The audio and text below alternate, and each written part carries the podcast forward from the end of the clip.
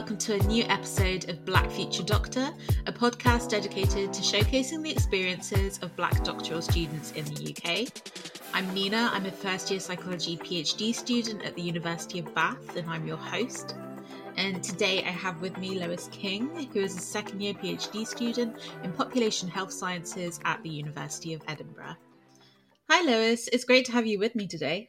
Hi, thank you for having me. No worries. First, can you tell me a little bit more about yourself and the subject of your PhD? Mm-hmm. So, I am a 25 year old Ghanaian born, British raised PhD student at University of Edinburgh in global health governance.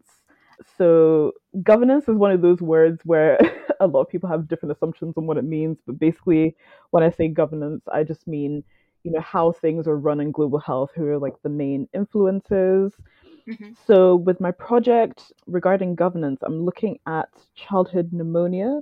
So, I'm looking at political prioritization of policies to combat childhood pneumonia globally and how that affects local implementation in Bangladesh. Okay. Is there any reason why you focused on Bangladesh specifically? Yeah, so the research group that I'm with that is funding my PhD through NIHR is called Respire, and we work with partners in South Asia.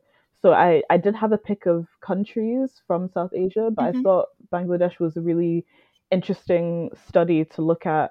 You know, despite quite low public spending on health, they've had like massive, massive reductions in childhood pneumonia. Okay. So I, yeah, so I wanted to look into more of why that is, and having met with the partners from Bangladesh, I felt like there was a good rapport there. And also, it's a smaller country than, say, India, so it's a bit easier to study as a foreigner. Yeah. Yeah, brilliant. So, when did you first consider pursuing a PhD and what made you interested in this topic, I guess, more generally? So, it kind of, the whole thing in my head kind of boils down to like my mom's philosophy because basically mm-hmm. she was like I don't care what you do, but just like be the best at what you do and get to like the top. So for a while, I was actually aiming for medicine. That was because, you know, I liked human biology and I wanted to help people. And my mum is an anesthetist. So I was like, oh, medicine, that sounds cool. But then in my final year of high school, I did like, there was this class called Modern Studies. I, I don't know if you guys have that in England. I don't think so. I mean, I haven't come across it, but honestly, the curriculum at different schools can be so different. I have no clue. Yeah, that's the thing. So, modern studies was kind of like it's kind of like current affairs stuff. So, okay. yeah, so we looked at, you know, affirmative action in the US, but we also looked at what happened post apartheid in South Africa, and then we looked at, you know, tobacco policies in Scotland. So, it was kind of like politics international relations ish, mm-hmm. and and I thought like the health promotion stuff that we studied was quite interesting, but I didn't really. I was still aiming for medicine, and then I was rejected from medicine. so then I was like, okay, let me do my backup in biomedical sciences, and then as I was doing it, my mom was kind of like, oh, it just seems like the parts of medicine that you like are public health. And I was like, what's public health? Because no one ever mm-hmm. tells you about it. Yeah. And then, so I managed to do some relevant courses to that in undergrad. And then I was like, okay, this is great. I'll do a master's in public health. And then from that, that was when I really decided, okay, I really want to look at global health, look at infectious diseases, and look at how things are run and like the policies and how policies are made so yeah, it was kind of like a gradual realization. Mm-hmm. So shift away, I guess, from I don't know if hands-on is the right word, but like that kind of yeah. face-to-face, in-person medicine to actually more research, yeah, related, but still in medicine. Yeah, like research, but also implementation stuff, mm-hmm. and you know, like I, I think I just found the idea of helping as many people as possible before like preventing them from getting to the point where they're sick enough to go to hospital kind of thing. Mm. yeah. Exactly. It, it feels kind of weird to say that research isn't hands-on yeah. because it is but just like in a different way to i guess being a medical yeah. Yeah still that's the thing. It can feel really far removed especially in academia where you're you know writing mm-hmm. a lot of papers and teaching. But yeah i think that sort of like policy to practice side is quite interesting to me yeah Right. And could you tell me just a little bit like what the transition was like, I guess, from being focused on pursuing a medical doctorate to, you know, changing over to a PhD instead. Yeah, so um, in my undergrad for biomed, it was very lab focused, and I was like, I hate working in labs. Like, I want to be with people. this is awful. Yeah. And then I started studying tropical diseases and medical biology in my final year. So then when I applied for the masters, I ended up doing like a whole range of things, like, you know, how to do systematic review, how to interview people, but also looking at like global institutions, like, you know, what is the role of the World Bank in health Mhm. and the WHO, World Health Organization. So I think the transition was quite smooth because it was so gradual. hmm Yeah. Brilliant. All right. So I know you go to Edinburgh. Can you tell me about how you found it there? Because I know it's quite prestigious. Yeah, so the thing is, because I also spent some of high school in Edinburgh, I was very like, I don't even know what the word is, but I, I- like to me, it was just, you know, my neighborhood kind of thing. Yeah. So I actually didn't realize how prestigious it was because I just thought that, you know, only people in Scotland and maybe some people in England who wanted to leave home like actually knew about Edinburgh. And Uh-huh. then when I joined, I was like, oh wow, so many people all around the world like really aim for Edinburgh. Yeah. So it actually kind of hit me quite late. So funnily enough, it was my last choice. Mm. But I decided that, you know, if I still wanted to do medicine, I could just do postgrad. Yeah. So I was like, I, I want to go to uni now. I'll just go to Edinburgh. Like I'm familiar with the city. But yeah, during during my time, it kind of, especially in undergrad, it kind of felt like there, there were a lot of admin issues that affected our course Okay. because our school, it, it's kind of confusing, but our school was linked with the biological school. We were biomed, but then they split up to a different college. So there was kind of issues with the split and a lot of things that they trialed in our year to see if it worked or wouldn't work and a lot of stuff didn't work, you know, teething problems. Yeah. You were the guinea pigs. Yeah, literally, literally, it felt like we were guinea pigs. And then, yeah, one of the main issues that I had with it was I was doing neuroscience. That was my decided honors, Mhm. and and the exam was insanely hard. It was like you know that typical unfair exam where it's only focused on like maybe ten percent of the course, and they miss out all the big topics. Uh-huh. So fifteen percent of our class got an FF, and these are like some of the most intelligent people I know. So it was like there was a huge fallout with that. But basically, it was because um, too many people had switched because that was part of our um, the perks of our program. It's like, oh, you can switch into any honors you want. So basically, they'd exceeded their quota for neuroscience. And they had to find a way to cut people out, basically. So they still gave us all the credits, but they were like, "Sorry, you have to pick a different honors." Oh my gosh. Yeah, I know, I know. It's uh, a lot of my friends and I talk about it um, even now because it's just like such a sore point, you know. Yeah, I'm not surprised. Yeah. So I ended up doing my honors in medical biology, but it ended up being good because that actually gave me more exposure to like the public health side of things. So it worked out. Yeah. So kind of like a silver lining to Yeah. exam stress. exactly. But I feel like there's a huge difference between like the actual people and lecturers and the institution. There's I don't know, there's just I don't know where that bridge is between the two, but there are some amazing, amazing people at Edinburgh. Mm, But as an institution, it does have a lot of issues. So it's, Mm. you know, trying to find the balance and yeah. yeah. And I think you hear that from a lot of people going to quite prestigious institutions. Like, I think maybe the institution itself has some kind of reputation, hmm and someone wi- within there things have to change. But actually, the people you know Mm. are wonderful. exactly, exactly. And I feel like it has gotten much, much better as a postgrad. So yeah. yeah, that makes sense. So I know you said that you were in Scotland for a bit as a teenager. hmm You know, how have you found it being a black student in Scotland? Yeah, so we moved around a lot. So we did live in England as well, different parts of England. Mhm. Coming to Scotland was a culture shock, especially Yeah. because we moved to a place called Motherwell and the accent there is really strong. People use a lot of slang. So we were lost for a while. but I feel like the people here are more open to strangers compared to England. And, Mhm. You know, like it's not unusual for someone to come up to you at a bus stop and be like, oh, I really like your bag or, you know, I like your hair or whatever. So there are way, way fewer black people here, but it felt more welcoming. But I, I also know people that have had really awful experiences. So I honestly just Mhm. think we were kind of lucky. But because I was so used to not having any diversity around me, I think it did help coming to uni because I was like, okay, it can be like this sometimes. You kind of have to use it to your advantage. Mhm. So, for example, if you're networking, you're going to be more memorable because you might be the only black person in the true. room, you know? That is true. You got to like twist it, haven't you? exactly, exactly. But I think things are improving. I'm seeing more and more black people on campus, but Mhm. at the start it was sparse, very, very sparse. Yeah. And is there anything like is there anything that stood out to you while you've been an undergrad or a postgrad that you think is specifically related to you being black or not really?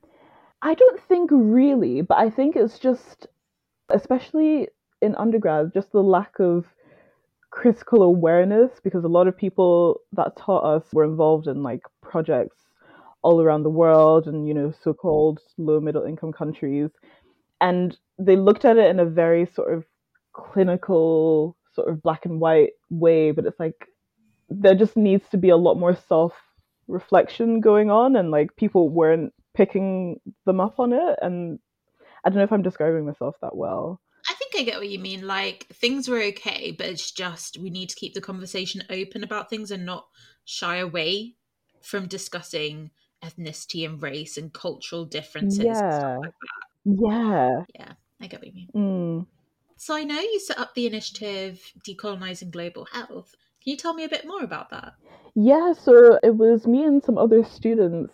We basically, so there is a program that's kind of linked with the master's that I did in public health, and it's the MSc in global health policy. Mhm. And I did a lot of courses within that program because it was flexible to choose between the two. Mhm. So I made friends there, and they can choose to do field work, you know, pre corona, in like an institution that was partnered with Edinburgh. So, you know, I knew someone that went to South Africa to look at migration policy.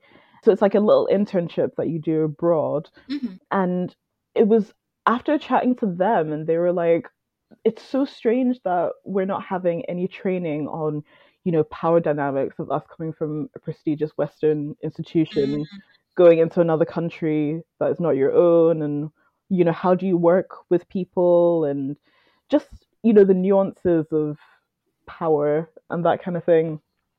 So that was where it kind of came from. So it was actually just going to be like a small thing between our two departments just like extra training and then there were like strikes in the uni and then there was also the pandemic had just started so it ended up being like an online zoom and, and we managed to get some amazing speakers and they shared it on their social media so it kind of blew up Yeah. so we were we basically organized this online conference for one afternoon and it was amazing to see the response and especially because we were one of the first big zoom conferences this was back in april Oh, really? So that right at the beginning. right at the beginning yeah so we learned a lot and it was a steep learning curve but um, Yeah. i'm so glad that we did it because like to this day i still get emails about people that are watching it on our youtube and engaging with the discourse and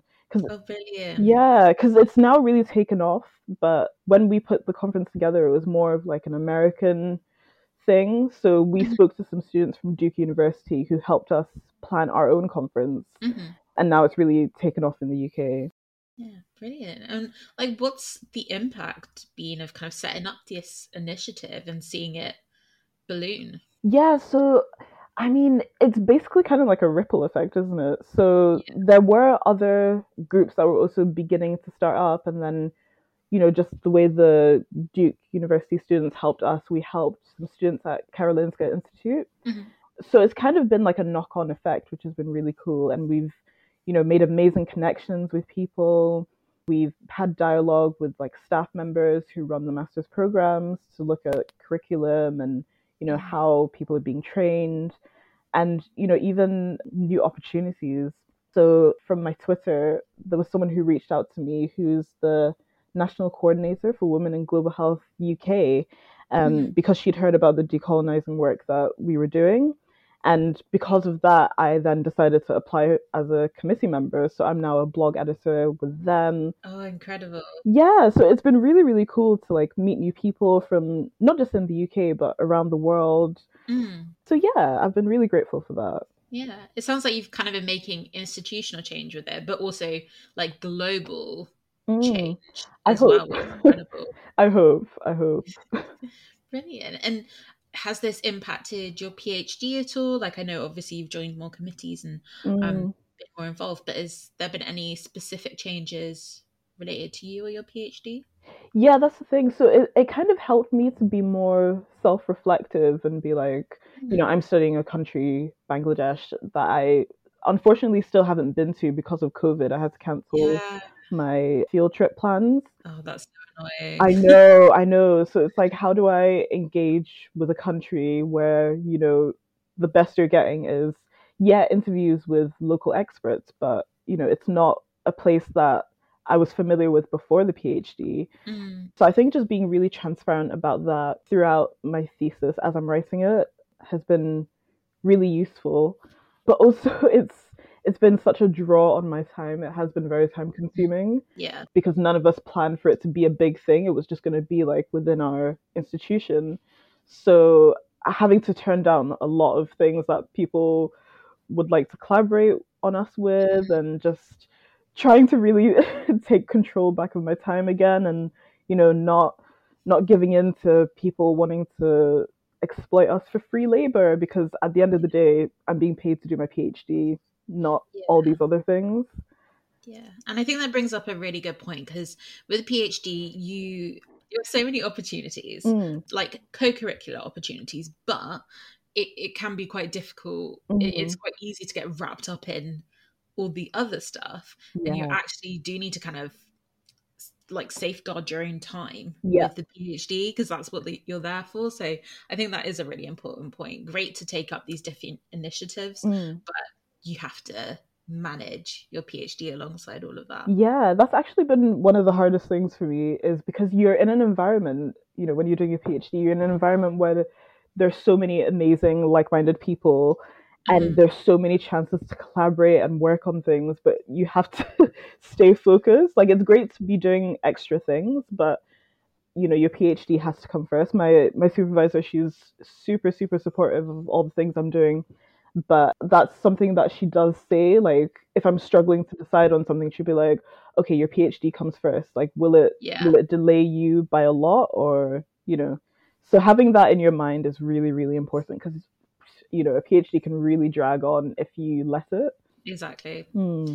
all about time management. Yeah. What a joy Brilliant. All right. So the last question I've got is what is one piece of advice you would give to other black people considering pursuing a PhD? Mm. I think absolutely do your research and you know make sure that it's something that you want to commit the next few years to but honestly i think the most important thing is your choice of supervisors mm-hmm. like that's going to be the greatest defining factor of your years and i was really really fortunate to be in the same institution because I've been at Edinburgh for all of my university education. So during the masters, I was working as a research assistant with my other supervisor, and I'd also done a bit of work with my main supervisor. Mm-hmm. So I knew that we had a good rapport and how we worked together. But honestly, they've been incredible in like in every way possible, and it's yeah. So I feel really, really grateful for that. So you have to know the people that you're going to be working with because it is mm-hmm. it is like you are collaborating with them. So you know, especially for people that are going into interviews, I would try and remember that like they're trying to see if you're suitable, but you're also trying to see if they're suitable for you. Exactly. Yeah. Yeah. There's a really great book. I don't know if you've heard about it. It's called Slay in Your Lane. I've heard of it, but I've never read it. Oh, it's really good. So in that book, it talks about you know the difference between a mentor, a sponsor, and a coach. Okay. And, you know, a mentor is someone that you go to for advice, that kind of, you know, cares about your professional development, but also your personal development. Mhm. A coach is someone that helps you, you know, train and pick up the new skills that you need. But a sponsor is someone that also like puts you up for opportunities. And I'm really, really blessed to have a combination of all of those three in my supervisors. So it's really important to, if you can, speak to their previous students for people that you're looking at as potential supervisors. And I would definitely just go for it because I think it's an amazing opportunity. And yeah, one final thing would be, you know, especially a lot of people that have grown up in black homes have had this whole notion of, you know, black excellence. You have to be twice as good to get to get half of what other people get. But I saw something recently on Twitter that was saying, you know, technically your PhD thesis should be the worst piece of your work in your career. And I was like, yeah, and I was like, that's actually quite refreshing because, yeah, of course, you're going to improve as you continue. So don't be too put off by, oh, I don't necessarily fulfill every single requirement because the whole point of a PhD is to learn how to do research, really. Exactly. Yeah. You do not have to be the full package. No, not at all. So, yeah, I would absolutely just go for it. Like, it's an amazing opportunity and it's a privilege to actually spend so much time on a particular topic that you're interested in. Definitely agree with that. Right. On that note, I am going to end the interview. Thank you so much, Lois, for Thank you. speaking to me today. Yeah, this has been really fun. Thank you so much. It was great to have the chance to speak with Lois today, and I'm interested in hearing your thoughts from home. Decolonisation within research and academia is such an important issue.